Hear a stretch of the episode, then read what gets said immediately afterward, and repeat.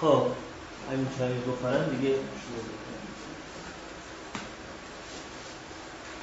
خب توی آدم بقیه مکاتب روان درمانی و بقیه نظری پردازه روان درمانی به ترتیب با اسم بقیه نظری پردازا رو برده که منم تا یه جایی ترتیب رو رعایت می‌کنم. یه جایی برای اینکه بعضی از نظر پردازه به هم ربط دارن از ترتیب الفبایی درشون رو بردم. مثلا humanistic ها رو پشت هم میگم که از نظر الفبایی اسمشون پشت هم. اولینشون کارل آبراهامه چون توی ABCD اول آبراهامه که قبلا راجبش صحبت کردم کارل آبراهام رو دوبار راجبش صحبت کردم یکی میگه هاینز هارتمان پایگذار ego psychology قرار بود توسط کارل آبراهام روانکاوی بشه که کارل آبراهام مرد به جاش ساندور رادو روانکاویش کرد. و اینکه مراحل اورال و آنال و فالیک فروید رو هر کدوم از مراحل رو به دو مرحله تقسیم کرد. اینو راجبش قبلا صحبت کرد دومین نفری که توی این بخش کتاب اسمش هست آلفرد آدلره که راجب آدلر هم قبلا صحبت کردم. بحث عقده حقارت و اینکه ما به لحاظ جسمی در یه وضعیت اینفریوریتی متولد میشیم و بقیه زندگی ما تلاشی است برای کسب قدرت و این تلاش برای کسب قدرت رو اسمش بشه ماسکولین پروتست یا اعتراض مردانه. و کار درمانگر این هست که آدم ها یاد بده به اینکه این اعتراض مردانه رو ببرن توی فانتزی و توی فانتزی جهان رو تغییر بدن بیان توی کار real world توی کار حقیقی. اکشنشون رو انجام بدن و جهان رو تغییر بدن و اینکه درمان بیشتر باید future directed باشه تا past directed و به آدم ها کمک کنه که برای زندگیشون برنامه هدف گذاری کنن برنامه ریزی کنن برنامه ها رو عملی بچینن و رو عملی کنن تا masculine protest شون در واقع محقق بشه. و دیگر چیزی که راجع عادل همتون می‌دونید بحث ترتیب تولده که ترتیب تولد یه ساختار شخصیت تاثیر داره. و سومین چیز این هست که توی درمان آدلری چیزی که بیشترین اهمیت رو داره این کارجمنت یا تشجیع و تشویق که ایجاد شجاعت و شهامت در مراجع برای اینکه مواجه بشه با تکالیف دنیای واقعی و به سمت آینده پیشروی کنه. خب ادلری که براتون گفته بود نفر سومی که توی کتاب اسمش هست فرانس الکساندره که راجبش چیزی نگفته بودم بنابراین در واقع بحث امروز از اینجا شروع میشه. خب فرانس الکساندر توی سیناپس نوشته که آلمانی بود ولی آلمانی نبود. اهل بوداپست مجارستان بود. هر جای دیگه که نگاه کردم من اهل بوداپست بود و پزشک پزشکی بودی در حوزه بیماری عفونی کار می‌کرد تا زمانی که با فروید آشنا شد و به حوزه روانکاوی کشیده شد و بعدم در دوره جنگ جهانی دوم مهاجرت کرد به آمریکا و رفت در شیکاگو و انسیتوی روانکاوی شیکاگو رو پایه گذاری خب چیزی که درباره فرانس الکساندر خیلی مهمه اینه که فرانس الکساندر به حوزه بیماری های سایکوسوماتیک رو بنیان گذاری کرد. و به این نتیجه در واقع رسید که هر بیماری سایکوسوماتیک یک شخصیت اختصاصی داره. یعنی شخصیت های خاصی مستعد بیماری های خاصی هستند. به این میگیم specificity hypothesis یا نظریه اختصاصی بودن. و اون موقع فرانس زمان فرانس الکساندر یه تعداد بیماری محدودی رو بهشون گفتن بیماری psychosomatic. بیماری که فکر می‌کردن بیماری somatic ه اما اساس psychologic داره. یکیش میگرن بود. بیمار سردرد میگرنی. یکیش آرتریت روماتوید بود. روماتیسم مفصلی. یکیش گریوز بود. پرکاری toxic خود تیروید یکیش اولسر پپتیک بود. زخم های دوازدهه و معده و اینها. یکیش کولیت اولسراتیو بود. یه بیماری که کلون قسمت انتهایی روده بزرگ زخم میشه. کولیت اولسراتیو. یکی دیگه هم بود الان یادم بیاد بهتون میگم. فکر می‌کنم آس حالا این شیشمی رو مطمئن نیست این شش بیماری رو موقع فکر می‌کردن اینا بیماری سایکوسوماتیک هم. و فرانس الکسان نظرش این بود که هر کدوم از این بیماری ها یک تیپ شخصیتی رو نشون میده. مثلا کسانی که اولسر پپتیک دارن ویژگیشون این هست که یک وابستگی انکار شده و سرکوب شده نسبت به مادر داره. چرا برای اینکه اولسر پپتیک با خوردن و با دستگاه گوارش ارتباط داره؟ و اینها انگار در وضعیتی هستن که هم می‌خوان پستان مادر رو بگیرن و بمکن و هم می‌خوان اون رو پس بزنن. از دستگاه گوارش از یک طرف آماده اینه که غذا بیاد توش اسید ترشح می‌کنه از این طرف غذای نمیاد توش. و در نتیجه شروع می‌کنه خودخوری کردن دستگاه گوارش و این میشه اولسر پپتیک. بنابراین ویژگی شخصیت بیمارانی که اولسر پپتیک داشتن رو اینجوری توصیف کرد که کسانی هستن که تعارض دارن با مادرشون و بین دریافت وابستگی و رد کردن وابستگی سردرگم این باعث اولسر پپتیک یا درباره بیمارانی که مثلا فرض بکنید که آسم داشتن نظرشون بود که این آسم یک است که به نوعی می‌خواد به اون کردن توجه مادر و پدر رو جلب کنه و در واقع نفس نفس زدن آسماتیک شبیه حقحق یک کودکی است که و در واقع بغض می‌کنه و حقحق می‌کنه. چون می‌خواد پدر مادر نوازشش کنه و پدر مادر میگن که مثلا حق نداری گریه کنی یا گریه کنی می‌زنن تو دهنه این بعضی پدر مادر مثلا بچه وقتی میترسه یا غمگین میشه یا هر حال می‌خواد گریه کنه یا یه تو دهن گریه نکرده اصلا گریه نداره. بعد این بچه حالت دیدن که اینجوری می‌کنه یعنی یه جوری که می‌خواد گریه کنه بی صداش آره. چی میگن بهش؟ آره یه همچین حالت مثل مثل بغض حق, حق مانندیه. اون مثلا نظرش بود که این الگوی شخصیتی ایناست الگوی شخصیتی که گریه هایی داره که میترسه گریه کنه. در نتیجه فرانس الکسان برای این شش بیماری که اون موقع می‌گفتن سایکوسوماتیکه شش تا الگوی شخصیتی ساخت. بعد روش پژوهشش این بود که شاگردان و دستیارانش قرار شد که برن یه سری آدمی که هر کدومشون یکی از این شش بیماری رو داشتن به تشخیص متخصصین داخلی. و نمی‌دونستن این کدوم بیماری داره باش مش می‌رفتن مصاحبه روانشناسانی می‌کردن و الگوی شخصیتیش رو می‌گفتن و می‌گفتن این احتمالا با این الگوی شخصیتی باید کدوم یکی از این شش بیماری رو داشته باشه و به شکل آماری اثبات کرد که دستیاران من می‌تونن اختلال سایکوسوماتیک رو از روی شخصیت پیش بینی کنن در حال در مقاله ای که نوشت و در آماری که جمع آوری کرد این رو اثبات کرد که یک همبستگی آماری وجود داره بین شخصیت با ارزیابی یک روانکاو و بیماری سایکوسوماتیک با ارزیابی یک متخصص داخلی.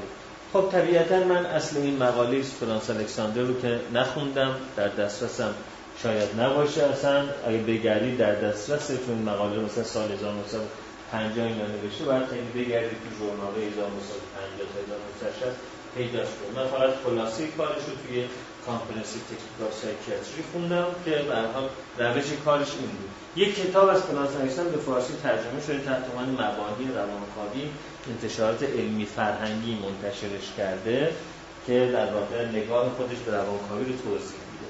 خب امروزه البته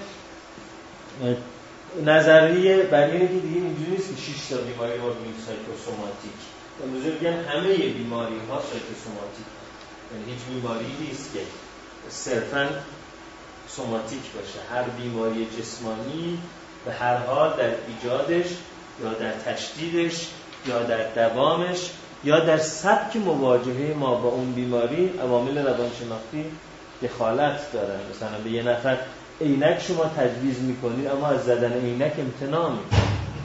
میگه عینک بهم نمیاد عینک من زیادی بچه مثبت نشون میده. بنابراین عینک لازم داره بزنه نمی‌زنه بعد میره توی تئاتر آدما رو نمی‌بینه. مجبور با گوشش نمایشنامه رو گوش کنه. خب آیا میاپیا یا بیماری نزدیک بینی رو نمیشه گفت یک بیماری سایکوسوماتیکه؟ چرا اونم هست. واکنش این آدم به بیماری تحت تاثیر سبک شناختیش هویتیش ارزشیش و غیره قرار می‌گیره. یا یه آدمی سرما می‌خوره بابت سرما خوردگیش دو هفته از خونه بیرون نمیره مامانش هی سوپ میپزه با پیک برش میفرسته این سوپ می‌خوره با لیمو. با لیمو. سوپ و لیمو می‌خوره. دو هفته. یا آدمی شما می‌بینید که مثلا سرما خورده ولی بارم رو دوششه. همینجور که بار دار می‌برم داره مثلا صبح می‌کنه. در نتیجه حداقل اینه که سبک مواجهه ما بی با بیماری دارومون رو بخوریم یا دارومون رو نخوریم چوب زیر بغل بگیریم یا چوب زیر بغل نگیریم آزمایشمون انجام بدیم یا آزمایشمون انجام ندیم رژیممون رعایت کنیم رژیممون رعایت نکنیم. همه تحت تاثیر عوامل شخصیتی و روان پویایی ما قرار داره. بنابراین امروزه دیگه از این نظر نظر فرانس رو زیر سوال بردن که یه شخصیت یه بیماری خاص. دومی که نظریه هانس سلیه تحت عنوان نظریه استرس عمومی عنوان کرده که در نظریه هانس سلیه اینجوری نیست که یک بیماری با یک شخصیت رفت داشته باشه بلکه به صورت عمومی انباشتگی کمی استرسورها باعث این میشه که آدم ها مستعد بیماری جسمانی بشن. کدوم بیماری جسمانی؟ اون بیماری که ژنتیکالی مستعد بشه. نظریه مثل نظریه استرس دیاتزیس اسکیزوفرنی حالا یه نفری خانوادگی سیستم ایمنیش حساسه. استرس که زیاد می‌گیره این امس می‌گیره. یه نفری خانوادگی سیستم گوارشیشون حساسه. استرس که زیاد می‌گیره زخم اسم یه نفری خانوادگی سیستم قلبی عروقیش حساسه. استرس که میاد این فشاری خون می‌گیره هایپرتنشن می‌گیره. بنابراین نظریه هانسلیه این هست که آدم ها به صورت اختصاصی بین بیماری ها و بیماری شخصیت ارتباط نداره بلکه شخصیت با مستعد بودن به استرس ارتباط داره. و استرس ها به طور غیر اختصاصی از طریق انباشتگی کمی استعداد ژنتیکی ما برای بیماری رو در واقع فعالش و بنابراین از این حیث نگاه به بیماری سایکوسوماتیک با تعریف زمان فرانس الیکسان متفاوته. ولی به اگر اصل اون مقاله رو گیر بیاری و ببینید چجوری بر اساس شخصیت بیماری رو پیشنهاد پیش بینی می‌کردن و متدولوژیشون درست یا درست نیست کار ارزشمندی چیز دیگری که فرانس الکسان در حوزه روانکاوی انجام داد بحث corrective emotional experience یا تجربه هیجانی اصلاحی بود و فرانس الکساندر نظرش این بود که هم خدمتتون میگم که ساندور فرنزی هم همینجور فکر می‌کرد و جالبی که ساندور فرنزی و فرانس الکساندر هر دو هنگریایی بودن هر دو مجارستانی بودن. هر دو فکر می‌کردن که در واقع چیزی که در روان درمانی اساس درمان و انجام ایجاد می‌کنه آگاهی و خودآگاهی نیست.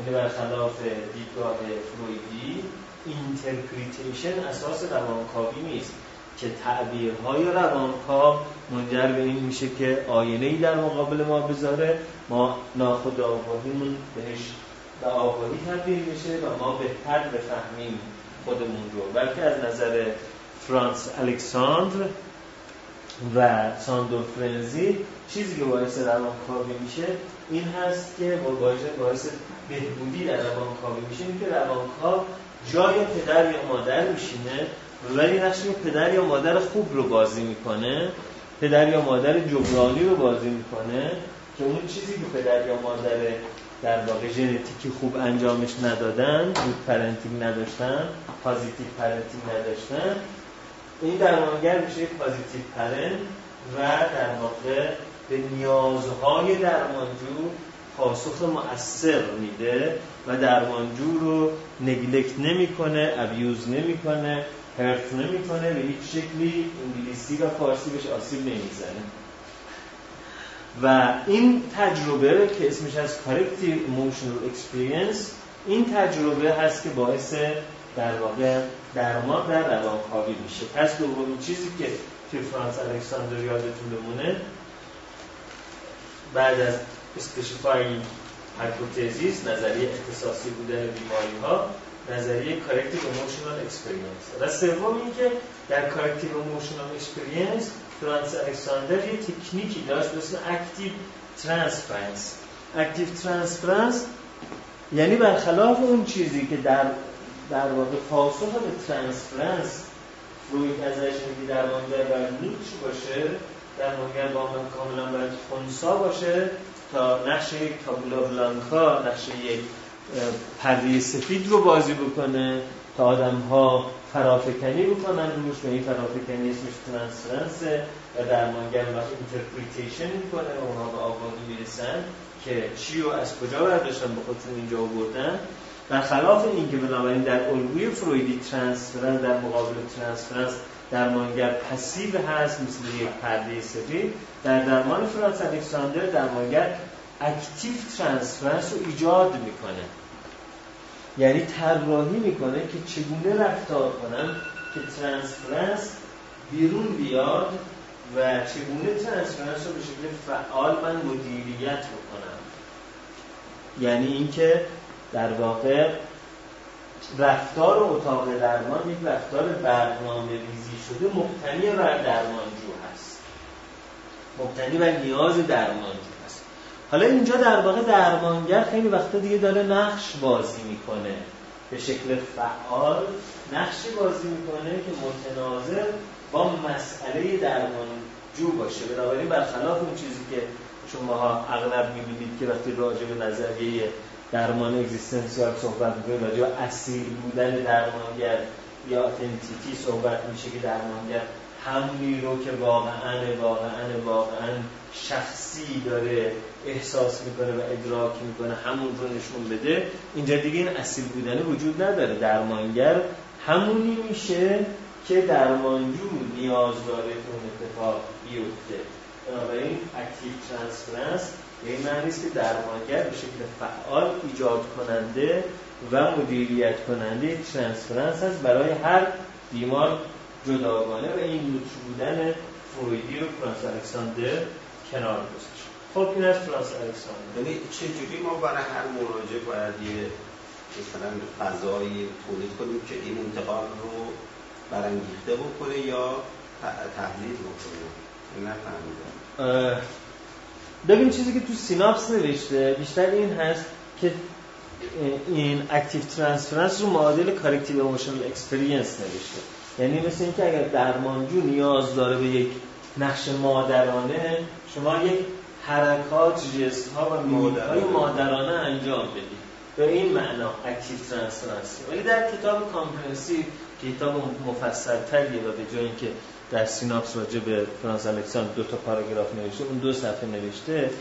این active transference رو یه گونه دیگه نوشته. active transference یعنی اینکه درمانگر نقشی رو بازی می‌کنه که بمباران کنه complex درمانجو رو و از این بمبارانه اون اگه قرار 20 جلسه بعد transference رخ بده براش دو جلسه بعد transference رخ میده. یعنی مثلا فرض بکنید که اگر یک درمانجوی مستعد به طرد درمانگر چند جلسه خیلی با بی‌تفاوتی باش برخورد می‌کنه تا اون طرحواره‌ی طردش فعال بشه بیاد بیرون و بعد درمانگر میگه آها من می‌خواستم به همین نقطه برسه و این بنابراین میگن که اون چیزی که در Comprehensive نوشته بود نه در Synopsis این که prototype یا پیش الگوی درمان حبیب دوانلو درمان فرانس الکساندر بوده. چون حبیب دوانلو که روانکاو ایرانی است در دانشگاه مکگیل عرض کنم که کبک کانادا مونترال کانادا ویژگی درمانش یک درمان مبتنی بر بمبارانه. یک درمان مبتنی بر از در واقع شکستن دفاع هاست و یعنی در واقع آدم ها رو هل میده به سمت اینکه transference پیدا بکنن و بعد میگه آها این همون چیزی است که پدر یا مادر در تو ایجاد کردن که الان در تو ایجاد شد. بنابراین اون چیزی که در Comprehensive فهم من ازش هست اینه که active transference به معنی هل دادنه اما اون چیزی که تو Synopsis تو این دو پاراگراف Synopsis نوشته اینه که این دوتا رو با هم دیگه معادل گرفته که من به نظرم میاد که همون که تو Comprehensive نوشته درسته چون مفصل تر نوشته. چون اونجا نوشته بود که تو Comprehensive نوشته که و Comprehensive جدید هم داره میاد 800 900 هزار تومن قیمتش. توی Comprehensive نوشته بود که خیلی ها از حیث اخلاقی بودن درمان فرانس الکساندر رو زیر سوال بردن. چون گفتن که در واقع تو بیمار رو بازی میدی کلک می‌زنی بش یعنی به نوعی رو دست می‌زنی بش یه کاری می‌کنی که یه اکتی انجام بده که شاید این آمادگی این رو نداره که این رو الان بکشه ازش بیرون. و بنابراین اخلاقی بودن درمان فرانس الکساندر از این حیث زیر سوال بردن.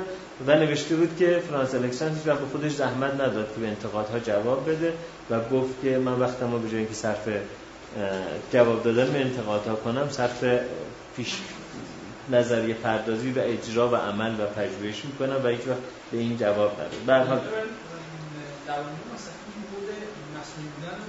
فقط حالت فشار مباران ایجاد در راستای هم چیزی که از این شخص خب ببین مصنوعی یعنی این مصنوعی معنی اینه. یعنی یعنی اینکه شما اکتی که داری انجام میدی اکت پلان برنامه داری. اصیل بودن با این فرق می‌کنه. اصیل بودن یعنی من به مسابه یک انسان در مقابل تو به مسابه یک انسان. در حالی که من اینجا دارم یه بازی برای تو طراحی می‌کنم و تو رو میندازم توی این بازی تا از توش چیزی بکشم دیگه یعنی اگه خاطرت باشه یه جلسه هم همین گفتم مثلا اصلا حرفه‌ای بودن با اصیل بودن جور در نمیاد. چون حرفه‌ای بودن یعنی شما از واکنش های طبیعی بدوی غریزی احساسی انسانیتون جدا بشید و بشینید همه رفتارهاتون رو طراحی شده عکس انجام بدید. به این معنی. خب اینم از فرانس الکساندر. نفر بعدی که راجبش توی کتاب صحبت می‌کنه گوردون آلپورت هست. گوردون آلپورت رو Synopsis پایه‌گذار مکتب humanistic در آمریکا می‌دونه و اولین کسی که در آمریکا درس روانشناسی شخصیت رو به عنوان یک واحد درسی درس داد که این اتفاق در دانشگاه هاروارد افتاد. experience ی اینجا شما مباحث دیگر از Comprehensive بود بله. توی جلد که کاپلان فقط یه جا کوچولو در مورد هم تجربه هیجانی همین همین آره فقط همین. دو تا پاراگراف داره. یک پاراگراف راجع به specificity hypothesis صحبت می‌کنه یه پاراگراف هم راجع به این صحبت می‌کنه همین دو پاراگراف. خب گوردون آلپورت این جمله این کلمه اضافیه مال یک اصطلاح دیگه بود اینجا افتاده پایه‌گذار مکتب humanistic در آمریکا و اولین کسی است که در آمریکا روانشناسی شخصیت رو درس داد این حوزه فعالیتش هم در یک 50 و 60 میلادی در آمریکا بود. گوردن آلپورت باور داشت که آن چیزی که به ما حس زنده بودن رو میده حس وجود داشتن رو میده حس منحصر به فرد بودن آلپورت بلیو that a person's only real guarantee of personal existence is a sense of self. و self یعنی اون احساس تداوم و پیوستگی راجع به خودم که باعث میشه. من الان این که عکسای خودم که توی آلبوم آلبوم عکس نگاه می‌کنم یا علاوه شکل‌های مختلف و ابعاد مختلف و جستای مختلفه ولی بگم این منم و با وجودی که وقتی خودم رو مرور می‌کنم می‌بینم کسانی بودن که عاشقشون بودن بعدا ازشون متنفر شدن. کسانی بودن که ازشون عصبانی بودن بعد بخشیدنشون. کسانی بودن که دوستم بودن بعد دشمنم شدن. با اینکه افکارم رو مرور می‌کنم می‌بینم که بارها و بارها راجع به چیزایی نظرم عوض شده. اما یک حس پیوستگی بین همین اینها داشته باشه این رو اولین بار ویلیام جیمز واژه self رو برای این به کار برد. خب خیلی قدیمی تر از گوردون آلپورت بود ویلیام جیمز هم, هم دوره فروید بود از فروید هم خیلی پیرتر بود پیرتر از فروید. خب بنابراین این sense of self یعنی اون احساس پیوستگی. و اگر این sense of self نباشه ما ممکنه یه اسکیزوفرنی بشیم که دچار مشکل ego boundary میشه. یعنی فکر می‌کنه مثلا افکارش رو دیگران می‌دزدن یا فکر می‌کنه افکارش رو دیگران می‌دونن. یعنی sense of self ش هم یا یه آدمی که اختلالات dissociative داره مثل dissociative identity disorder احساس چند شخصیت در واقع ادراک چند شخصیتی رو توش می‌بینی یا dissociative fugue هویتش فراموش می‌کنه یا depersonalization احساس مسخ شخصیت یا possession disorder احساس تسخیر شدن توسط روح یا یک در واقع موجود فرابشری. این حالت ها ناشی از اینه که ما sense of self رو از دست یا کسانی که borderline personality هن در واقع توی اینها مشکل هویتی وجود داره و یه احساس emptiness دارن. بنابراین شما می‌بینید که از دست رفتن sense of self چه وضعیتی ایجاد می‌تونه بکنه نظر psychopathology و selfhood یعنی این خود بودن خویشتن بودنه. از یه سری مراحلی عبور می‌کنه که اولینش awareness of the bodies احساس تن آگاهی تن و نهایتا سلف آیدنتیتی یعنی داشتن یک هویتی که این هویت چیزی ورای تغییرات من هست. مثل که شما مثلا زاینده رو زاینده رود می‌شناسید حتی وقتی یه بستر خشکه. بستر خشکش هم که نگاه می‌کنید بازم بهش میگیم زاینده. رود پر آب هم که میشه بهش میگیم زاینده. رود کم آب هم که میشه بهش میگیم زاینده. از اون بالا هم که داره میاد کوهگوی کوهگیری روی اما بازم زاینده روده زیر 33 هم که می‌کنه بازم زاینده روده این هم وقتی نسبت به خودمون چنین حسی داشته باشیم. علیرغم همه تغییرات. یعنی من یه self identity دارم که با ego identity متفاوته. و من در واقع علیرغم وجود این همه تغییرات یک رکن باثبات مثل یک تکیهگاه مثل یک عمود خیمه در درون من وجود داره که اون در واقع تضمین کننده این selfhood من بنابراین گوردون آلپورت اساس سلامت روانی رو تشکیل این selfhood می‌دونست و اساس psychopathology رو تعلیق و در واقع تزلزل این selfhood می‌دونست.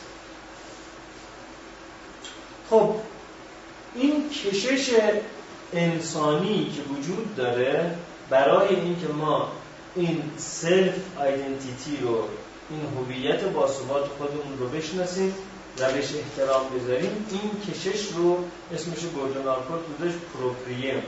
که proprium یک معادل لغویش تو فارسی مثلا یه چیزی مثل جوهره یا مثل ذات. ذاتیت ما یا proprium ما که دکتر فرزین رضایی بکنم نفس ترجمهش کردن توی ترجمه سیناپس ولی چون نفس رو خیلی جاها معادل ego می‌ذارن به نظر می‌ذاره اشتباه میشه. ذاتیت ما یا proprium یعنی اون کشش ما برای اینکه این self identity رو حفظ کنیم و بهش احترام بذاریم این یکی از چیزها بود که در واقع انگار اساس کار درمانی در دیدگاه گوردون آلپور این هست که ما برای مراجع پروپریومش رو فعال کنیم. کشش ایجاد تمامیت حفظ تمامیت و احترام تمامیت خودش. بنابراین مثلا وقتی که در درمان هیومانیستی میگه خودت را دوست بدار این ظاهرش آسونه اما از اون سهل ممتنه است چون کدام خودت را دوست بدار؟ داره راجع به دوست داشتن سلف صحبت می‌کنه. در حالی که خیلی خودت را دوست بدار یعنی اگه زدی کله فلانی رو شکستی خب دستت هم در نکنه. دلت خواسته شکستی دیگه. این اصلا خودت رو دوست بداری نیست. این خودته یعنی خودتی که ماورای رفتارها افکار و احساسات لحظه‌ای و گذرای ما یعنی چیزی که خود این که اینو کشفش بکنی این self identity شکل بگیره خودش یک کار دشواره. و بعدی قرار به این self احترام بذاریم و دوستش داشته باشیم. این یکی از به هر بخشای نظری گوردن آلپورت از این proprium بخش دیگری که وجود داریم که گوردن میگه ما یه سری trait داریم trait ها یعنی آجرهای شخصیت.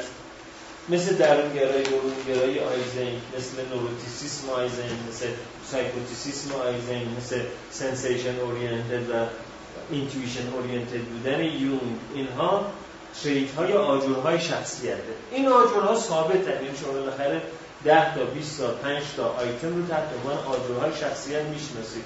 مثل openness مثل flexibility مثل dogmatism اما این آجرها های مختلفی می‌تونن شکل بدن و این چیدمان ها تعدادشون خیلی زیاده.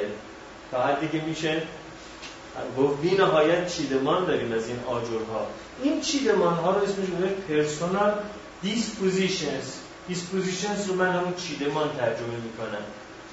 یا میشه تشکیلات ترجمهش کنیم.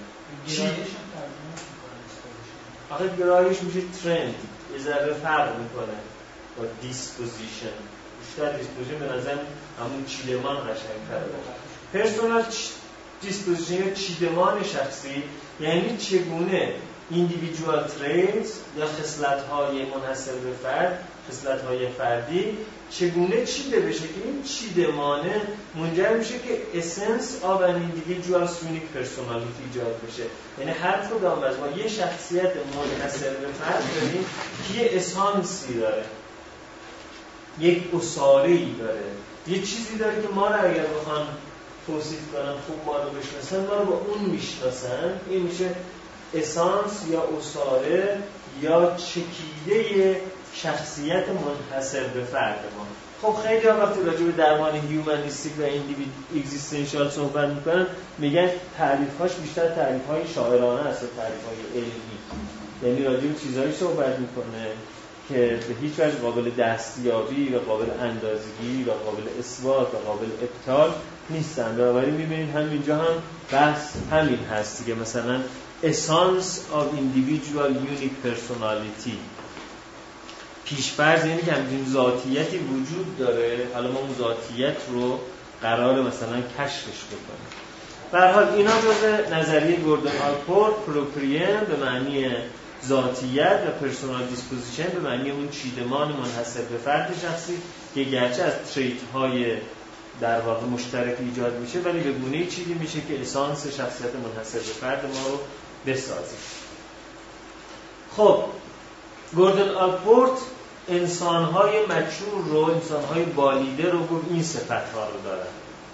security security یا احساس امنیت. یعنی همیشه احساس در تهاجم بودن نکنید.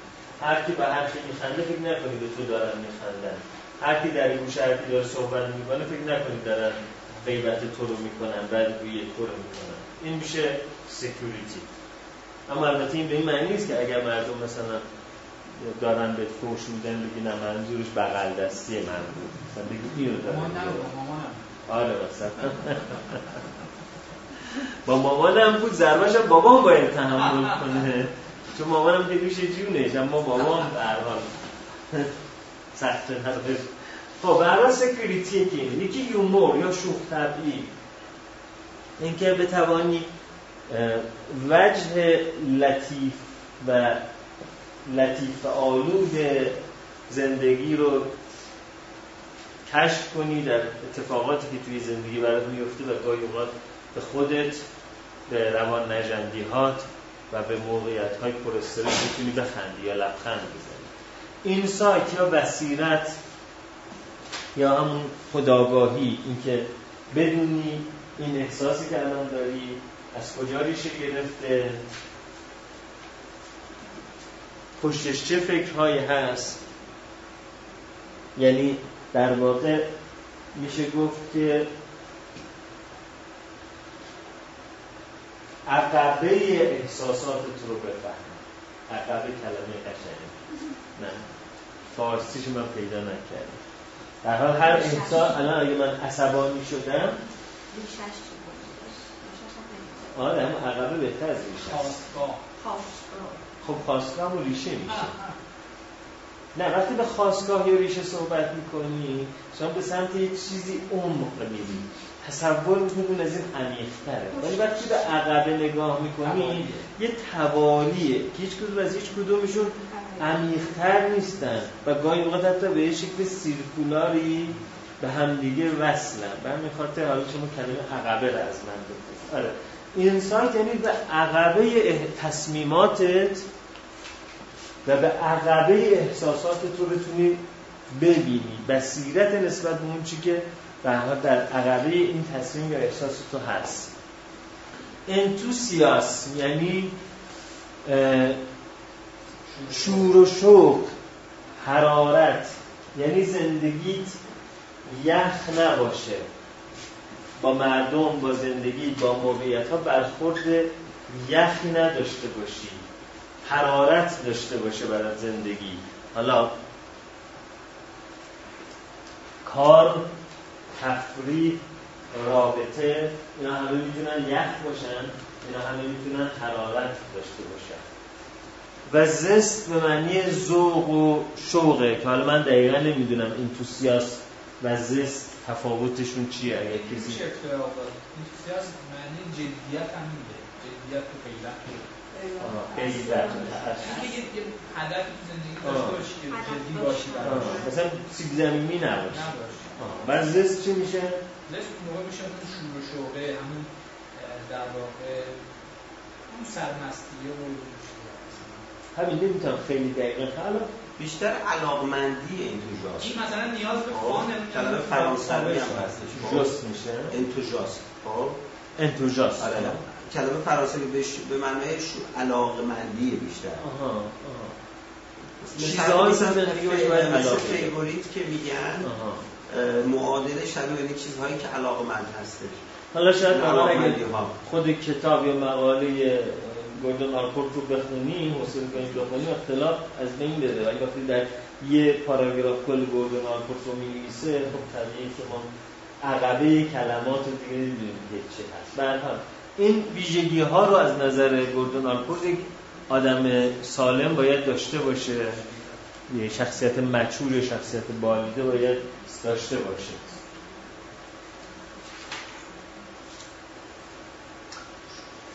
به کتاب من دارم یک دو سه حرکت. یکی از اصول کتاب عنوانش اینه سیب زمینی نباشید فلفل نباشید گیلاس. باشید. من در توضیح تو من نوجوانا نوشتم این کتاب و من خب شاید به درد شما هم بخوره بر بچه ها چی رو؟ چیز؟ مزه. ایزه. مزه. آره. بعد در تعریفش اینو توضیح دادم که بعضی ما فلفل هست. یعنی هر جاش میگی گاز می‌زنی میسوزی. اینا اونایی که سکوریتی نداره در نتیجه چون همیشه در وضعیت دفاعی هستن هر کی یه چیزی میگه میگه آه شما اینو گفتی که می‌خواستی منظور این بود. بابا من همینجوری دست رو شونت گفتم چطوری پسر؟ نه شما این دستی که زدی این یعنی کسی که فلفله و سکوریتی نداره.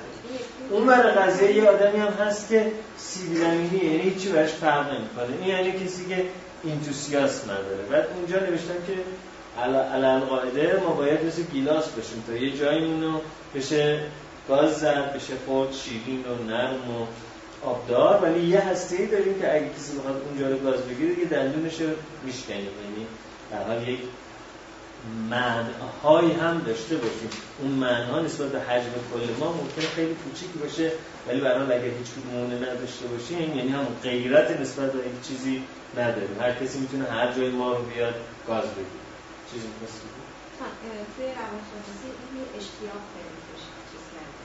این اشتیاق از این دیگه مزه زندگی اشتیاق خیلی زندگی خوشمزه باشه ولی فکر کنم بعد بخونیم کتابای خود گوردن آلپورت یه کار تحلیل دیگه گوردن آلپورت انجام داده بود که توی synopsis راجبش ننوشته.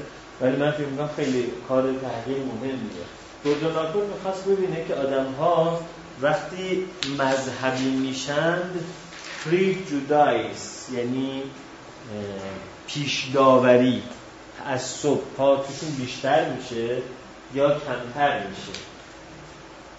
یعنی آیا پذیرششون نسبت به دیگران acceptance و openness شون بیشتر میشه یا کمتر میشه. acceptance و openness نقطه مقابل prejudice بعد تحقیقاتی که انجام داد به این نتیجه که ما دو جور مذهبی داریم. Institutional religious یا افرادی که مذهبی مؤسسه ای هستن. در مقابل کسانی که spiritual ریلیجیوس یعنی خیلی شخصی و درونی برای خودش یک مذهب داره.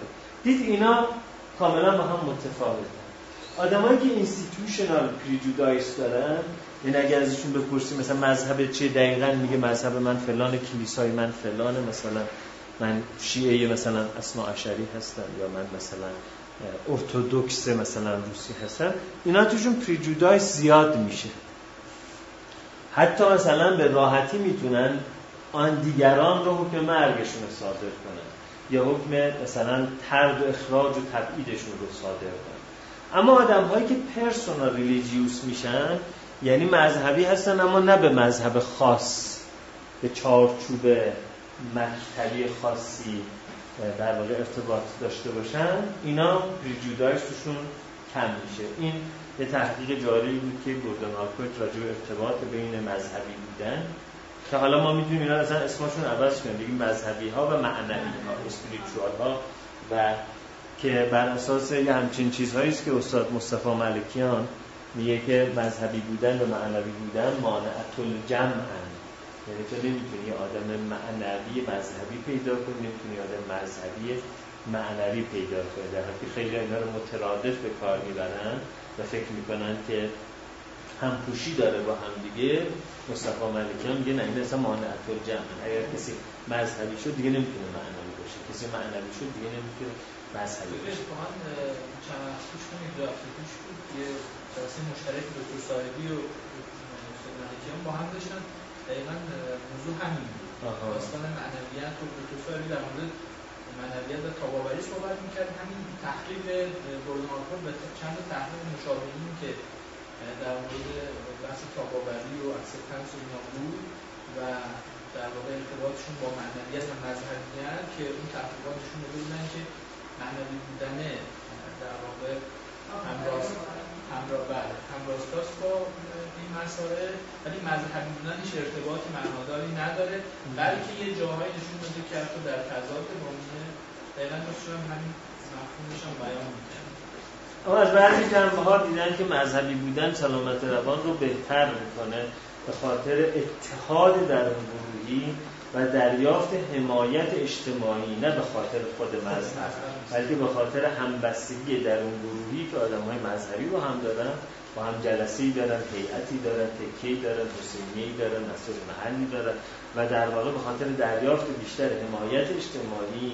و اتحاد در اون گروهی باز در بعضی تحقیقات دیدن که سلامت جسمانی روانی بهتری داره. یه تحقیقات هم که نشون که توضیح شخصی آسیبزا هم هست.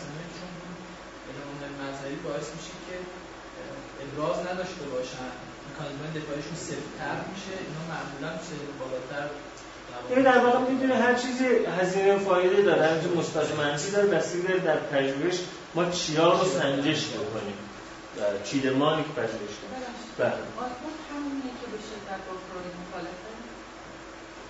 من چیزی ندیدم در این زمینه. شما سر کلاس شخصیت؟ آه شاید باید مثلا.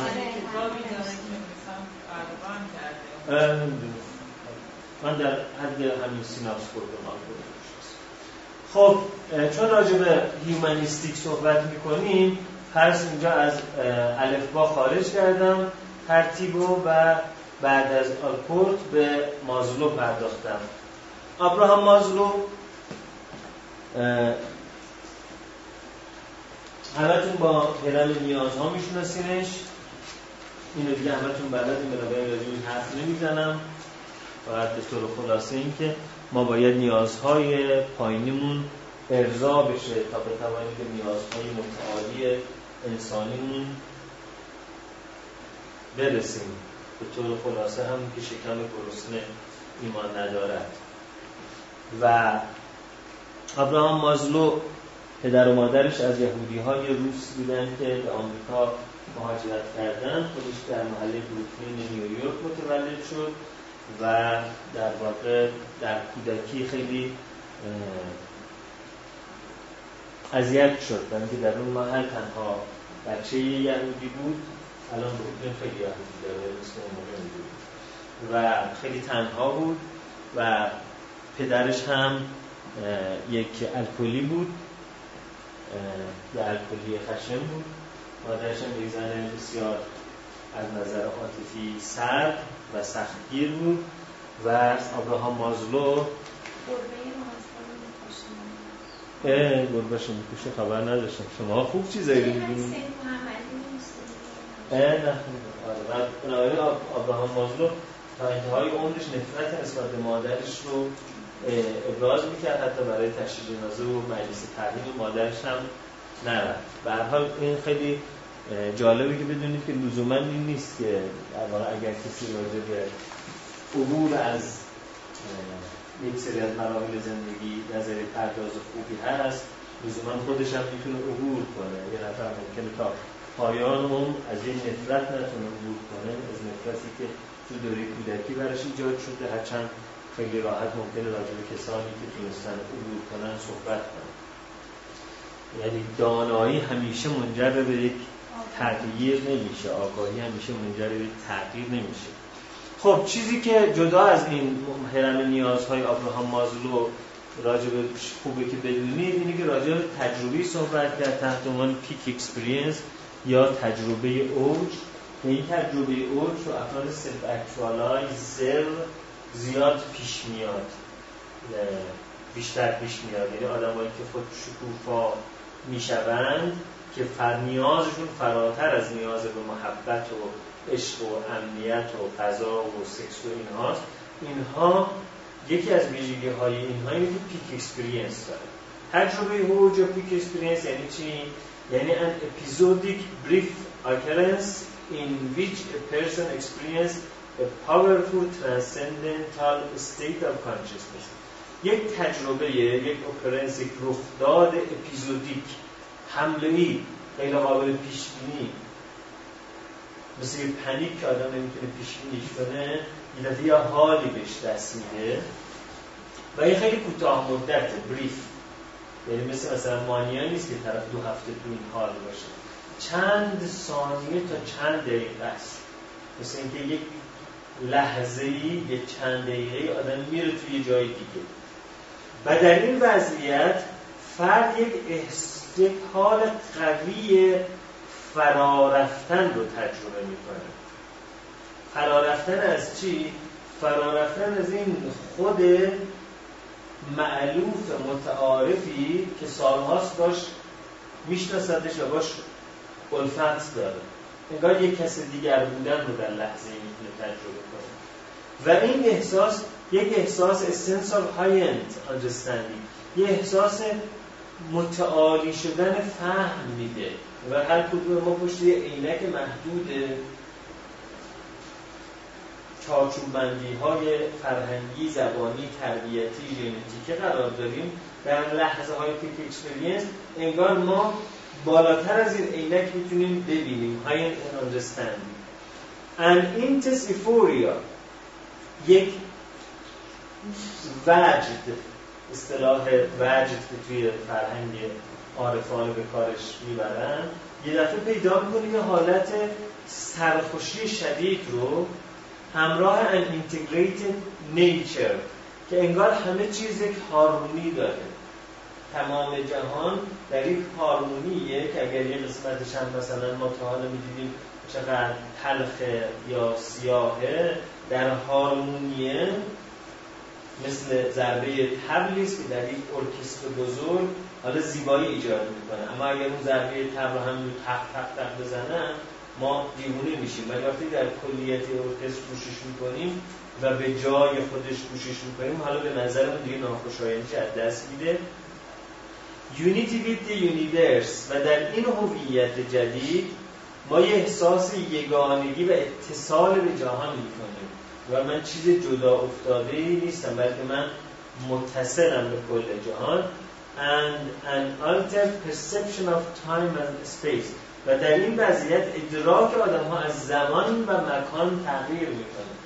و درسته که مثلا اون تجربه ممکنه تجربه چند ثانیه یا چند دقیقه باشه ولی انگار در اون تجربه انقدر زمان کش میاره و انقدر شما دیگه در اون جایی که هستی نیستی که این تجربه منجر میشه که از اون چند ثانیه چند دقیقه یک تاثیرات پایا و دراز مدتی در نگرش شما و در تصمیمات شما و در هویت شما ایجاد بکنه آبراهام مازلو دید که افرادی که از نظر اون self-actualizer هستن peak experience توشون زیاد هست. بیش از بقیه تجربه peak experience دارن. خب خیلی جالبه که بدونید که این تجربه تمام این تجربه می‌تونه توسط مواد روان افزا یا مایند اکسپنسر یا ارز کنم که دیگه چی میگن به این مواد؟ نه روانگردان. نه. روانگردان خیلی کلی تره هر چیزی که رو روان ما تاثیر بذاره روانگردانه. ego expander اینا چیزایی که انگار ego boundary رو وسیع می‌کنن. مثل مثلا مسکالین مثل قارچ پسیلوسیبین مثل LSD برای بعضی ها کانابیس حالا در بعضی شرایط بعضی دوزای کانابیس برای بعضی. که دقیقا همین حالت هایی که زمان دیگه زمان نیست مکان دیگه مکان نیست. من انگار اون منی که تا حالا بودم دیگه نیستم این تجربه رو ایجاد می‌کنه. ولی قاعدتا این تجربه توی این افراد اسمش peak experience نیست. peak experience خود به خود برای فرد رخ میده و با, با مواد میشه این رو بازسازی کرد. ولی اینکه یکی خود به خود این تجربه بهش دست بده با اینکه موادی مصرف کنه که کارکرد مربوط چون تغییر میده این تجربه دست میده برداشت آدم ها از این خب طبیعتا تاثیر آدم از این خیلی می‌تونه متفاوت باشه. اگر این تجربه خوشایند باشه برای کسی با مواد این تجربه رو دست آورده یک جستجوی در واقع اون تجربه منجر میشه به جستجوی مواد. در واقع این آدم میفته توی سیکل اینکه حالا برای جستجوی اون تجربه یا اون نگاه دیگر همش جستجوگر مواد هم باشه که اون وقتی که هزینه های مصرف مواد و عوارض مصرف مواد سراغ. خب این بله.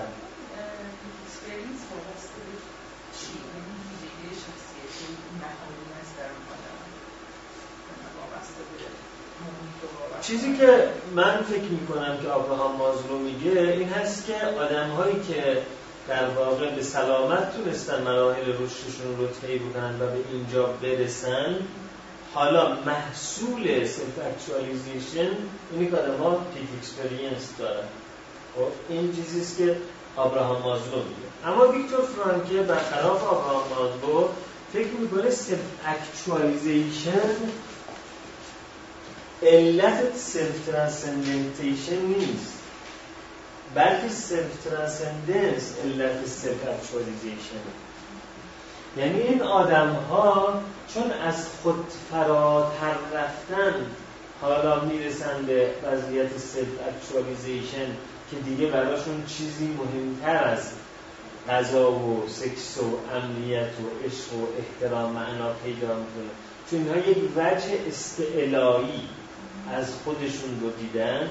یه وجه استکمالی از خودشون رو دیدن که مثل آدمی که حالا بزرگ شده پشت ماشین نشسته حالا دیگه مثلا رو سه چرخه نشستن براش لطفی نداره خارج از لطفه. این آدم ها چون این self-transcendence رو تجربه کردن این self-actualization توشون ایجاد شده.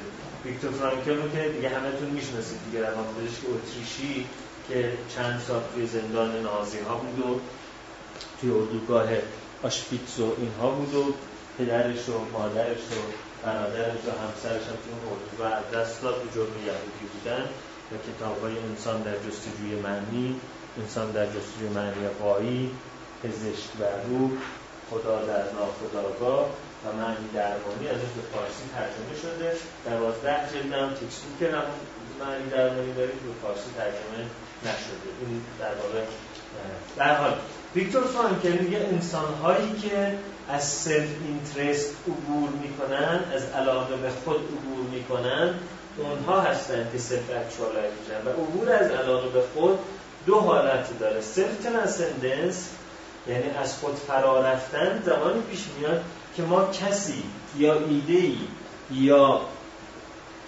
هدفی برای ما انقدر مهم میشه که ما خودمون رو وقف می‌کنیم. self-devote آره در اون هدفه در اون مأموریت ذوب میشیم وقف می‌کنیم خودمون رو برای دیگری. این میشه self-transcendence شبیه همون داستان شمس دیگری برای خود بوتی به تلاش حتی از شوب آره. و دومین ویژگی self-distancing ه یعنی بتوانیم مسائل رو از نگاه غیر شخصی نگاه کنیم که یه نمونه از این self-distancing هاس همون humor ه همون شوخی است. یعنی آدم ها می‌تونن به موقعیت هایی که دست پاچشون می‌کنه استرس ایجاد می‌کنه استرس ایجاد می‌کنه بخندن. وقتی این موقعیت غیر شخصی دیدیم ما میشینیم این بعضی از این تلویزیون ها نشون میده طرف مثلا داره اسکیت سواری می‌کنه ترق میفته سه تا بعد طرف مثلا میره ملق بزن مثلا ترق صف میفته روش ما بعد مردم میخنده نظر خنده دار مثلا دوربین مخفی می‌بینی طرف مثلا میترسونن بعد همه میخندن. چرا؟ یعنی موقعیت ها ضمن این که درونش که هستی در داوره بیرونش که میای اون دستپاچگی اون از جا خوردنه اون سورپرایزی بودنه اون غیر منتظره بودنه خنده داره در نتیجه همیشه در شوخ یه مایه از این هست که شما می‌تونید بیرون از موقعیت به موقعیت نگاه کنید و چون بیرون از موقعیت داری به موقعیت نگاه می‌کنی در نتیجه خیلی وقت برای خنده آوره برای خنده داره. بنابراین انگار ویکتور فرانکل تو کتاب پزشک روح این چیزها رو میگه که من دارم براتون میگم. میگه انگار این نیست که آدمهایی مثلا self-actualize شدن به معنی که دارن دنبال خودشون میگردن خودشون رو محقق کنن. این آدم از خودش رد شده که self-actualize شده. یعنی میگه قضیه پارادوکسی توشه. یه paradoxical intention ی توشه. تا موقعی که میگه من خودم رو گم کردم می‌خوام خودم رو پیدا کنم که self-actualize بشم مثلا خودتو پیدا نمی‌کنی. رأی ویکتور فرانکل البته می‌تونه غلط تا موقعی که داری میگردی گم کردم خودم را ندیده‌اید مرا من کیم من کیم من کیم؟ تا موقعی که گیر داری به خودت self-actualization ایجاد نمیشه. self-actualization زمانی ایجاد میشه که تو از این خود عبور کنی. حالا یا یا آدمی خوششانس peak experience سراغش میاد یعنی همونجوری که داره رد میشه اون به سراغش میاد و یه دفعه از یه نگاه دیگری به جهان نگاه می‌کنه. یه دفعه این خود به نظرش دیگه این خیلی غیر جدی میاد. من نه منم من منم. این من با اون من مثلا کدوم من منم مثلا؟ این حالت سراغش میاد. یا اینکه این آدم انقدر به الگوی زندگیش سلف ترانسندنسه و وقف و ایثار توی زندگیش وجود داره که بعد نتیجهش اینه که از self-interest عبور کرده یا self-distance داره انقدر می‌تونه از نگاه های دیگر به زندگی نگاه کنه. خب بنابراین اینها هم تئوری ویکتور فرانکل هستن. آره بله. بله. خیلی از نظریات وجودی بسیار تحت تاثیر عرفان شرقی قرار گرفت بیشتر عرفان بودایی ولی خب برای عرفان اسلامی ایرانی هم با اون چیزایی مشترک داره. تو به نظرتون همه اینا این مفهوم کردن که صحبت می‌کنید اسلامی رو مطلوب. باز یونگ از همهشون انگار جالب‌تر بود. مفصل‌تر. آره یعنی همون تجربه کردن داشتیم می‌گفتیم گفت شما اگه مرده ایگو پرنس رو برد و ایگو مثلا سلف رو طی کرده باشی اون موقع مرحله ایگو گاده که توی یونگیانا و شاگرداش من کتاباش می‌خوندم مثلا سجانسون و بقیه میگه که فلان راجع مثلا این تجربه رو داشت داشت می‌رفت شبیه تجربه الستی و فلان بود. دیگه اونا بیشتر آدمایی بودن که این سه مرحله پیشین رو رد کرده بودن اکثرا بالای 40 سال داشتن. این این کتابش میگه ایگو پرنت و ایگو سلف ایگو بود اینا رو. من تو کتاب یون ندیدم اینه ولی شنیدم این از یون نقل قول آره آره آره. خیلی اینها شدون کتابش اینه؟ اون کتابی من خوندم این توش نبود. خب به ویکتور فرانکل میگه آدم ها دو جور در واقع روان نژندی رو تجربه می‌کنن.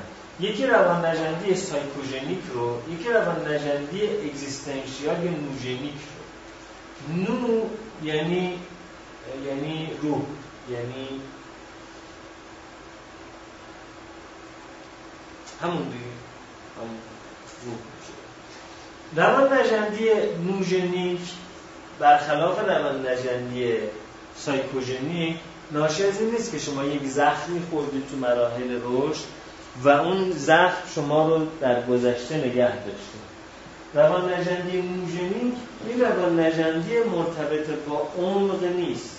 یک روان نجندی مبتنی بر اوجه. برای همین روان شناسی ویکتور فرانکل رو برخلاف روان کاوی که اسمش میزن دپت سایکولوژی یا روان شناسی عمق اسمش می‌ذارن هیت سایکولوژی روان شناسی اوج.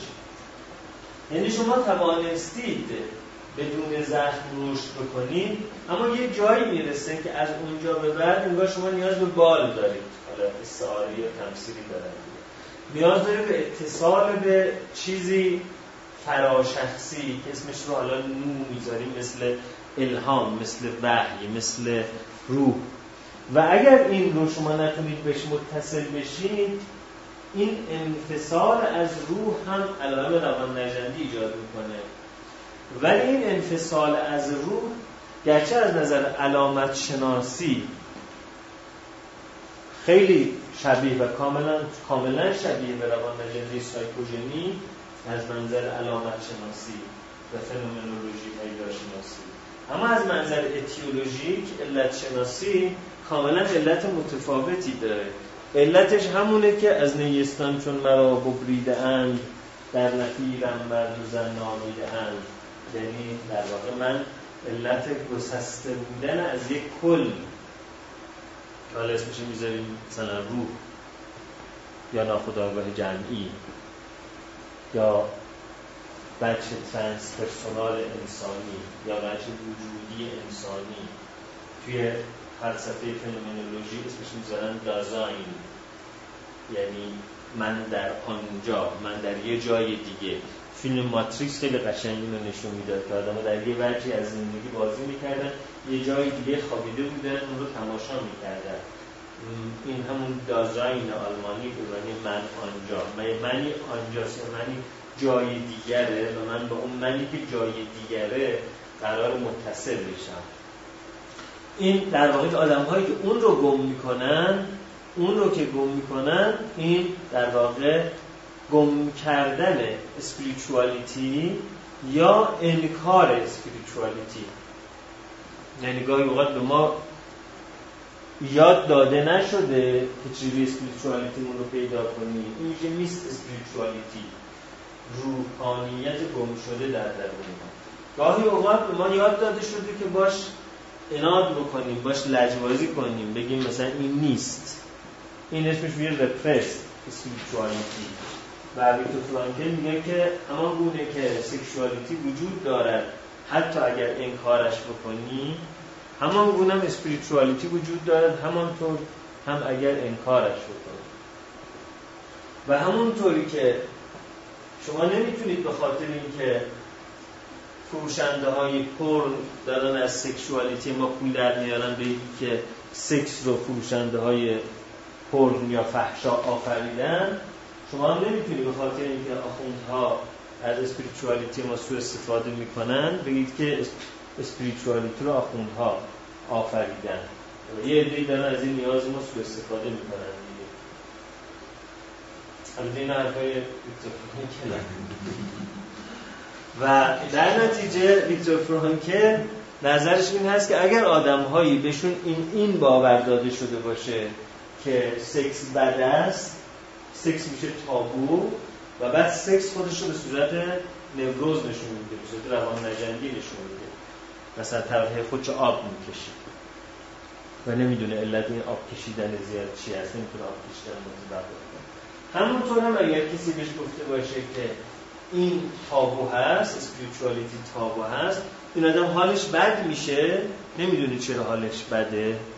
و ممکنه که حتی راهکارهای حال خوب و در واقع حال خوبش هم در واقع جلوی چشمش باشه و این آدم رپرسش می‌کنه سرکوبش می‌کنه بهش نگاه نمی‌کنه. و هر این دیدگاه ویکتور فرانکل باعث میشه که ویکتور فرانکل معادل با psychoanalysis یه چیزی رو بیافرینه به اسم existanalysis یا تحلیل وجودی و existanalysis از حیث متدولوژی مثل psychoanalysis میمونه ولی از حیث هدف متفاوت یعنی در existanalysis هم تداعی آزاد داریم تحلیل رویا داریم تحلیل مقاومت داریم همه چیزهایی که توی روانکاوی داریم داریم با این تفاوت که در existanal در psychoanalysis این تحلیل مقاومت تحلیل رویا تحلیل transference تداعی آزاد با هدف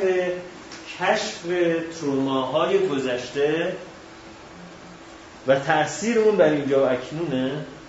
در حالی که در اگزیستانالایزیس این متدها استفاده میشه برای کشف اون من استعلایی.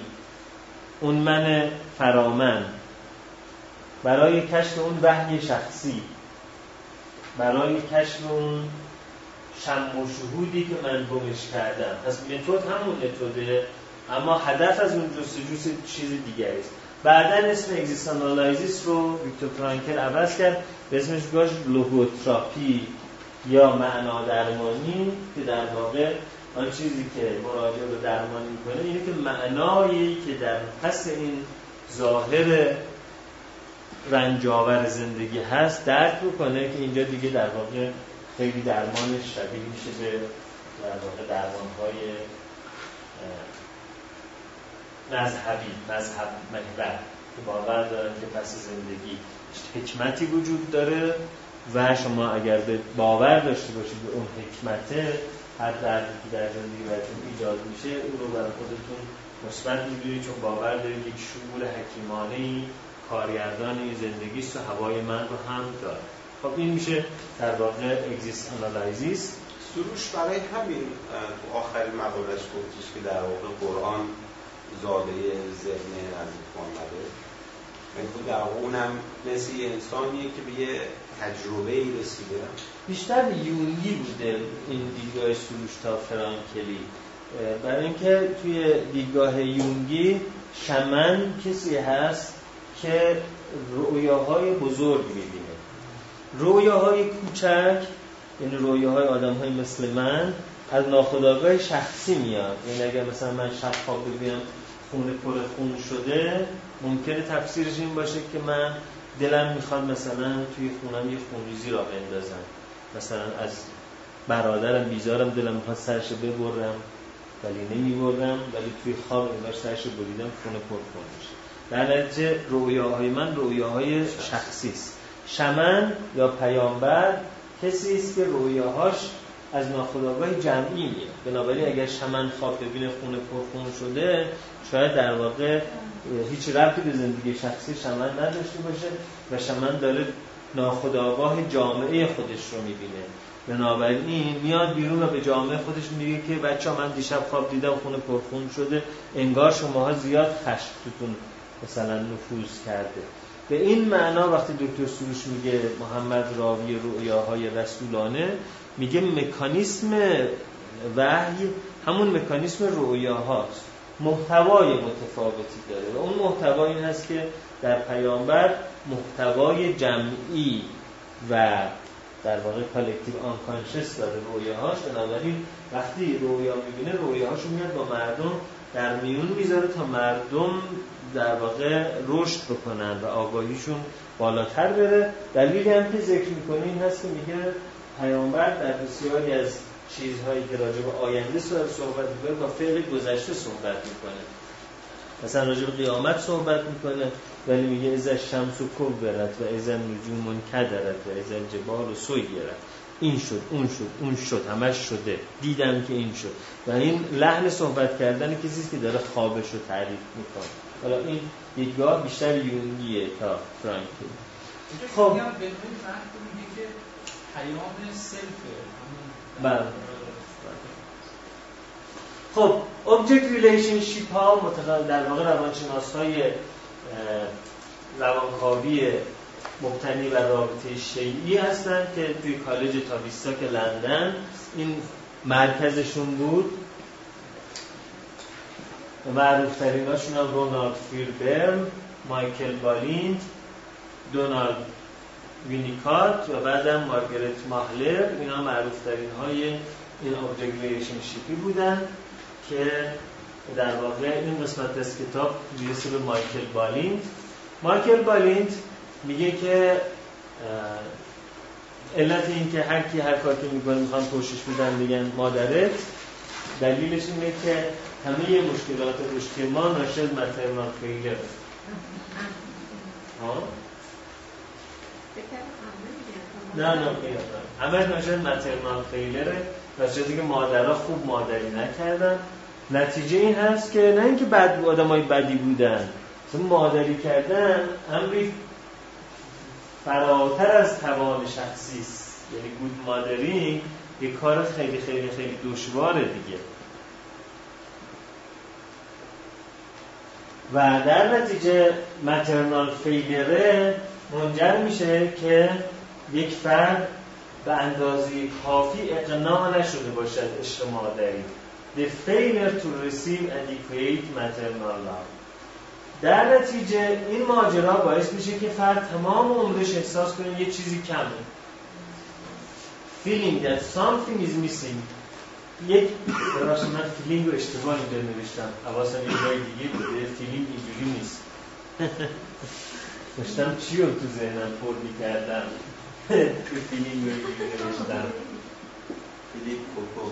احتمالا پیپتون داشتید پر می‌کردید آره تو ناخداگاه هم آره به داستانات میگه. آره آره.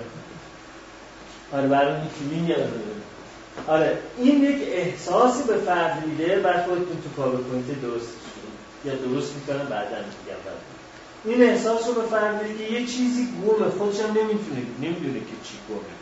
یعنی بعضی از آدم‌ها که میگن خودم گم کردم خودشون گم نکردن مامانشون گم کردن. واقعیت.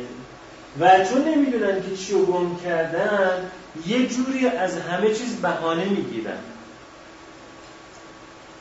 و این وضعیتی است که مایکل بالین بهش میگه بیسیک فالت اون بای دیفالتشون اینه که یه چیزی گم شده یه چیزی بده یه چیزی کمه.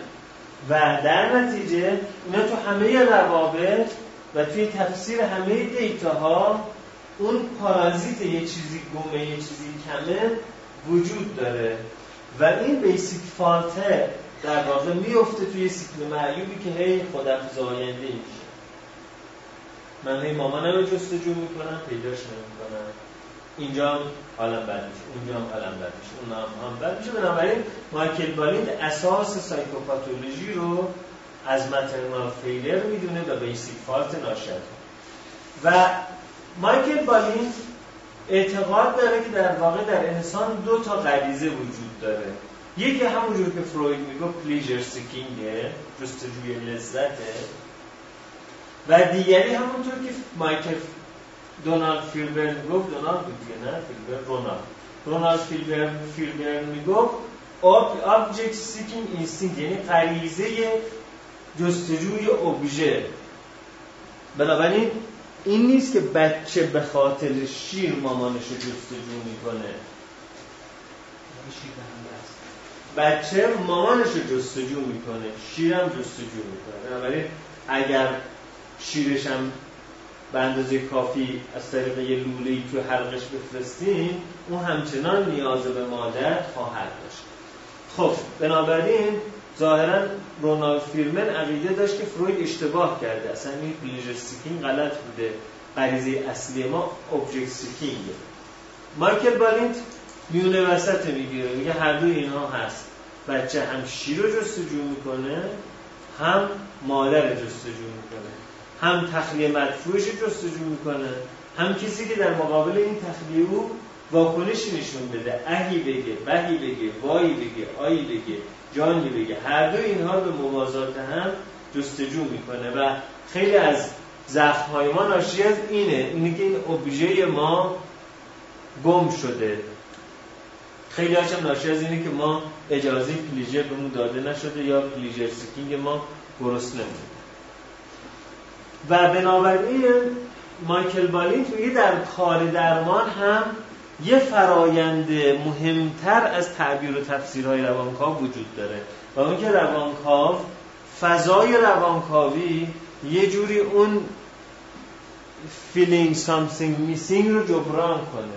یعنی روانکاو جای مادر رو بگیره. بنابراین ببینید که ساندور فرنزی فرانس الکساندر و مایکل بالین هر سهشون اعتقاد دارن که اون چیزی که توی روانکاوی بیشتر از تفسیر و تحلیل های روانکاو به درمان کمک می‌کنه این هست که تعامل تعامل مادرانه در واقع باشه.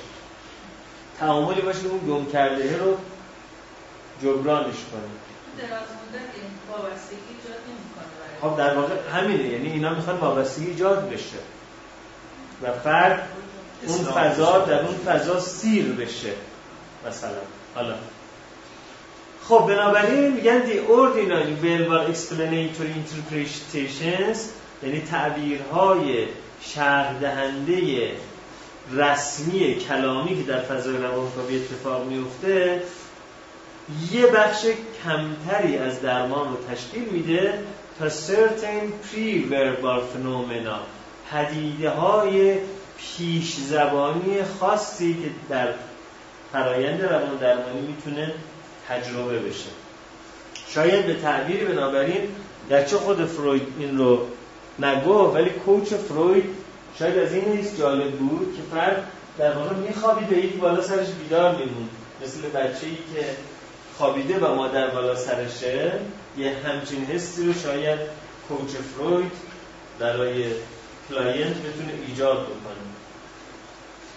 خب راجع به ساندور رادو و ساندور فرنزی صحبت کردم. ساندور رادو رو قبلا راجع صحبت کردم که این هم مثل فرانس الکساندر مجارستانی بود و نظرش بود که هر ارگانیسم زندگی یا ادپتیشنال داینامیکس یا یک پویایی تطبیقی با محیط داره و این پویایی پیام خودش رو برای رفتار متناسب چگونه به در واقع ارگانیسم میده با هدونی کنترل با کنترل از طریق لذت. یعنی ما لذت غذا خوردن زمانی که در ذهنمون بیشتر میشه یعنی زمانی نیست که ارگانیسم از حیث adaptational نیاز به غذا داره. و بنابراین یک ارگانیسم self regulation ی داره که رفتار ارگانیسم توسط hedonic control منجر به self regulation یا خود تنظیمی می میشه که هدفش اینه که دینامیسم ها و پویایی های حیاتی ما با محیط تطبیق بده. ولی آدم ها به دلیل چارچوب های اجتماعی ارتباطشون رو با این هدونی کنترل ادپتیشنال داینامیکس از دست میدن و بنابراین وظیفه درمانگر از طریق نظر ساندور اینه که با آدم ها یاد بدن که چگونه دوباره تجارب لذت بخش رو برای خودشون احیا کنن.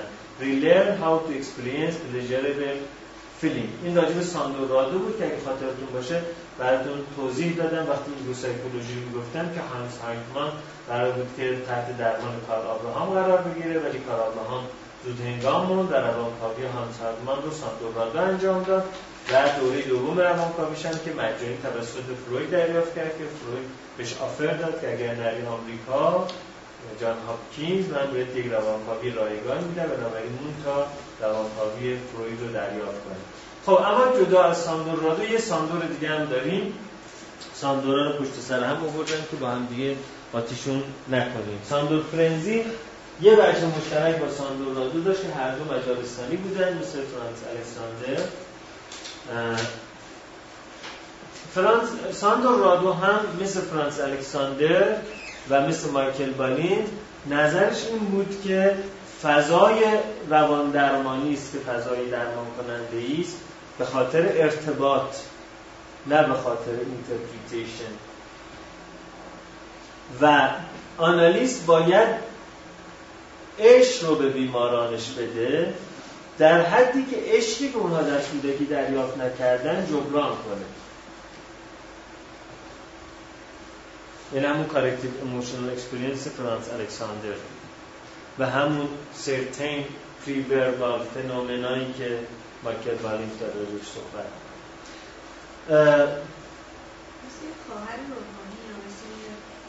آره یه چیز اینجوری خب فروید خیلی عصبانی شد وقتی که مایکل ساندور فرنزی این عقیده رو داد به فروید گفت اریک فروم در کتاب رسالت زیگموند فروید تعریف می‌کنه که وقتی که فروید این رو ساندور فرنزی بهش گفت فروید گفت که یه فضایی با این نظریه فراهم می‌کنی که نتیجهش در حد وسیع سوء استفاده جنسی درمانگران از بیماران خواهد شد. چون خب اون موقع 99 درصد درمانگران مرد بودن و 99 درصد مراجعین زن بودن. و فروید هم اشتباه نمی‌کرد بالاخره. اگر قراره خیلی فضا پر از عشق بشه شاید نتیجهش در حد وسیع منجر به حالا منجر به رابطه جنسی بشه.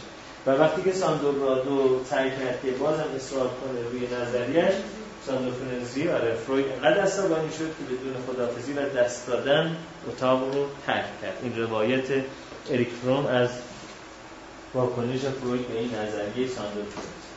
خب ساندور فرنزی چیزهای دیگه که در درمان آورده که active therapy یا درمان فعال و در active therapy که درمانگر باز به جای خونسا بودن و نوچ بودن مثل چیزی که باز فرانس الکساندر گفت مجارستانه یعنی یه کارایی کردن که هیچ کرد این بود که مراجعین رو به شکل فعال در واقع درمانگر بیاد تشویق بکنه برای اینکه نسبت به واقعیت آگاه بشن از طریق اکتیو کانفرانتیشن به شکل فعال رویارویی کنه اونها رو با واقعیت. و چالش بکشه نگاهشون راجع به موقعیت ها و تشویقشون کنه که واقعیت رو نه به شکلی که به صورت معمول می‌بینن بلکه به شکلی که با کمترین bias و کمترین سوگیری همراه باشه ببینن. این اسمش شد active therapy.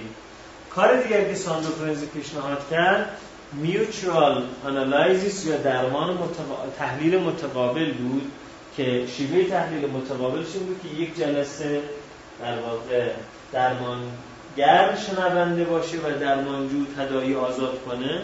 یک جلسه درمانجو شنونده باشه و درمانگر تدایی آزاد کنه.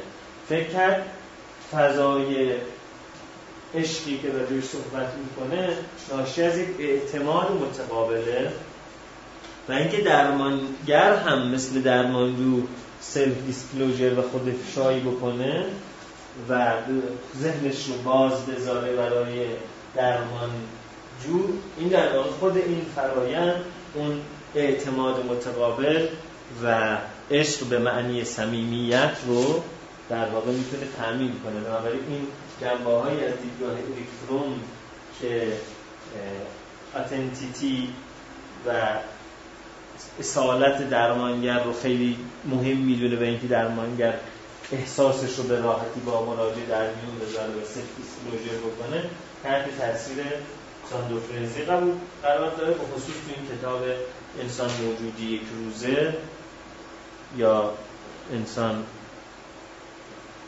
سه تا ترجمه داره برای انسان موجودی یک روزه ترجمه نازی اکبری اسمش این در واقع از نظریات ساند و فرنزی می‌تونیم بگیم که گرفته شده یه مثال عینی می‌زنی از اکتیو تراپی مثلا به مراجع بگیم چی کار بکنیم. کاری که ما الان عملا خیلی زیاد انجام میدیم. مثلا راجع به این صحبت می‌کنه که این, چی میشه این مثلا اینی که عاشق شدن با همه فرق می‌کنه. این حتما به جز من هیچ دوست نداره. مثلا درمانگر به چالش می‌کشه که مثلا قبل از تو چجوری بوده تو قبلی چجوری بوده. این یگانه بودن عشق یه چیزی هست که آدم با وقتی دوچار توهم عشق میشن این رابطه رو یک رابطه منحصر به فرد و یگانی می‌دونن. در واقع اسپیشالایز اسپیشالنس دوچار مکانیسم دفاعی اسپیشالنس میشن که انگار این آدم با همه آدم ها متفاوته و این رابطه با همه رابطه ها متفاوته. شما خیلی وقتا می‌بینید که وقتی دشخیم عشق میشه یک درمانگر به قول الکترون یعنی عشق سر میبوده سعی می‌کنه به فرد نشون بده تو قبلا به اون یکی نه اون یکی نه اون یکی هم همین احساس نداشتی. بعد اون یکی نه اون یکی نه اون یکی نه. تو فکر نمی‌کردی که شما از تناسخ های قبلی با هم اومدیم پس به ذهنش میاره که این احساس اسپیشالنسه یه احساس ناشی از این کاری که الان توی درمان خیلی ما انجامش میدیم به چالش کشیدن در واقع اون باورهایی که فرد رو فکر می‌کنه دوچار مسئله کرده این active confrontation الان خیلی معموله. ولی اون موقع در مقایسه با فرویدی که فکر می‌کرد درمانگر باشه این عقیده متفاوت. خب نفر بعدی از طریق فهرست الفبایی اریک برن که دیگه همتون به حد کافی می‌شناسید بنابراین من پنج دقیقه بیشتر یادآوری نمی کنم اریک به به اسم اریک برنشتین در فرانسه در قسمت فرانسوی کانادا یعنی کبک متولد شد تو دانشگاه مکگیل هم پزشکیش رو گرفت. همون جایی که حبیب دوانلو الان توش داره کار می‌کنه. و بعدش مهاجرت کرد به آمریکا و روان پزشکیش رو. در آمریکا خون فکر کنم تو دانشگاه استانفورد یه دوره تحت روانکاوی حالا رولومن تحت روانکاوی رولومن. قرار داشت. یه دوره دستیاری اریک اریکسون رو کرد که جلسه پیش راجع به اریک اریکسون صحبت کردم مفصل. و سالهای حدود 1950 این حدودا یعنی اون موقعی که روان پزشکیش هم گرفته بود روانکاوی هم دوبار شده بود تقاضا کرد که عضو انجمن روانکاوی آمریکا بشه که انجمن روانکاوی آمریکا رد کرد تقاضاشون. اریک برنم گفت خب حالا که شما روان منو عضو نمی‌کنید من برای خودم یه روانکاوی روان درمانی دیگه رو ابداع می‌کنم. که بنابراین تحلیل رفتار متقابل transaction analysis رو در مقاله‌ای در سال 1957 نوشت. معرفی کرد و این از روانکاوی خیلی کاربردی تر شد خیلی عالمگیرتر شد خیلی در فضاهای صنعت مدیریت بازاریابی آموزش و پرورش خیلی از نظریه روانکاوها تاثیرگذارتر شد. بنابراین خیلی خوب شد که ردش کردن بعضی ها رو رد کنن به نفع بشریت تموم میشه. بعضی ها رو رد کنن به ضرر بشریت. مثلا اگر هیتلر که نقاشیاشو فرستاد برای اون فرهنگستان و هنر میپذیرفتنش جهان از جنگ جهانی دوم نجات پیدا می‌کرد. هیتلر بیاد یه نقاش برجسته خوبی شاید از توش در میومد شاید در نمیومد ولی خب حداقل میده چه چه پنجاه میلیون نفر مثلا نمیمردن. حالا آخر آخرش میمردن. چه پنجاه میلیون نفر الان ولی با ها؟ آره. دنیا یه جور دیگه می‌شد. ولی اریک برن خوب شد قبول نکردن. به حال در سال 1957 1970 که مرد در همون 13 سال این TA رو یا transaction analysis رو خیلی به اوج رسوند که بعد از اون خیلی در واقع گسترش پیدا کرد شاخه ها و شعبه های جدیدی. خب می‌دونید که اریک برن نظرش بود که انسان ها غیر از گرسنگی غذا گرسنگی های روانی دارن مثل stimulus hunger نیاز به صمیمیت هیجانی فیزیکی و عرض کنم که فهمیدن مشترک نیاز به contact دارن نیاز به تماس با دیگران دارن و disconnect بودن حالشون رو بد می‌کنه نیاز به شناخته شدن دارن نیاز به recognition hunger دارن.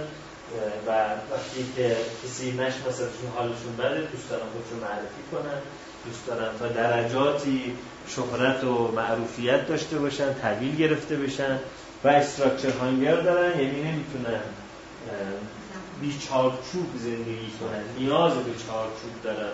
حالا چارچوب هاشون ممکن از نظر گشادی و تنگی با هم متفاوت باشه ولی اگه همینجوری ندونن قرار چی کار بکنن حالشون بد میشه. بنابراین ساختار میدن به زندگیشون. اینا جزو نیازهای انسان هاست و در نتیجه خیلی از آدم که حالشون بده ممکنه به اندازه کافی استیمولوس نمی‌گیرن یا استروک نمی‌گیرن. یعنی به اندازه کافی آدمی توی زندگی نیست که اونجوری دستشون نش بذاره دست پاش بذاره مثلا اونجوری کنه حتی بزنه دهنش مثلا ولی یه چیزی به یه استروکی بزنه. خیلی آدم حالشون بعد که تحویل گرفته نمیشن. یعنی مثلا میگن که خب بچه ها مثلا شب چی بخوریم؟ مثلا اون میگه ساندویچ اون میگه کله پاچه این میگه پیتزا میگه خب پس بریم کله پاچه. بعد فردا شب دوباره. بچه چی بخوریم؟ اون میگه مثلا قیمه اون میگه ماهی این میگه پیتزا. باز خب بریم ماهی بخوریم. و این میره ده شبه و نظر سنجی می‌کنه هیچ وقت نظر این تحلیل گرفته نمیشه شنیده نمیشه. حالش بد میشه. یه کمی که آدم ها در واقع چارچوب ها رو از دست میدن استراکچر رو از دست میدن برنامه ندارن توی زندگیشون. و این بی برنامگی خودش در اقتصاد استروک اقتصاد نوازششون هم تداخل می‌کنه. این بنابراین یکی از چیزایی بود که اریک فرام اریک برن گفت. چیز دیگه که گفت که همتون می‌دونید که در درون ما ego state والدانه بالغانه و کودکانه وجود داره که ego state کودکانه خودش یه free child ه که کودک طبیعی ماست و بعد که تربیت میشیم می‌تونیم تبدیل adapted child یا کودک naughty بشیم یا rebellious child یا کودک لجباز بشیم و به این حالت های کودکانی درون ego ی ماست که بعضی هاش در بعضی از شرایط مفیده بعضیشون در بعضی از شرایط مضر. و بالاخره حالت والدانه ما که باز می‌تونه حالت والدانه ما به حالت supportive nurturing parent باشه. که نسبت به دیگران حمایت و مراقبت و توجه و فهمیدن و مراقبت کردن میده یا می‌تونه کنترلی critical punitive parent باشه که نسبت به دیگران حکم صادر می‌کنه کنترلشون می‌کنه محدودشون می‌کنه تنبیهشون می‌کنه سرزنش می‌کنه و تذکر که بعضی از در بعضی از شرایط ممکن مفید باشه در بعضی از شرایط هم مضر باشه و اون ادالتی است که اینجا اکنون رو باید بسنجه و یاد بگیره. توجه کنه دقت کنه و ببینه که حالا کدوم یکی از این حالت ها می‌تونه مفید باشه یا می‌تونه مضر باشه. و بحث استروک اکونومی یا اقتصاد نوازش رو اریک مطرح کرد که به این معنی که هر کدوم ما برای دریافت stimulus و برای دریافت recognition و برای دریافت touch و برای دریافت stroke و اینکه از دیگران توجه و نوازش رو تحویل گرفتن و دوست دارن بگیریم یه سیستمی رو تهیه می‌کنیم که این میشه stroke economy. بعضی مریض میشن تا دوستشون داشته باشن. بعضی جیغ می‌زنن تا استروک بگیرن. بعضی پاشون گیر می‌کنه میفتن زمین تا یکی دستشون بگیره بلندشون بکنه. این سیستم هایی که آدم ها برای دریافت استروک دارن و بهش عادت می‌کنن اینا استروک اکونومی میشه و بله دیگه تموم شده امروز بقیه هفته بعد هرمان ناننبرگ که قبلا براتون گفتم آین سارتمان هم که براتون گفتم و جورج وایلانت و مکانیسم های دفاعی هم براتون گفتم. این که این اسلایده همه رو براتون گفتم. این فیلینگر رو درست می‌کنم. آقای تبا تبایی براتون تلگرام بفرسته خدا نگهدار.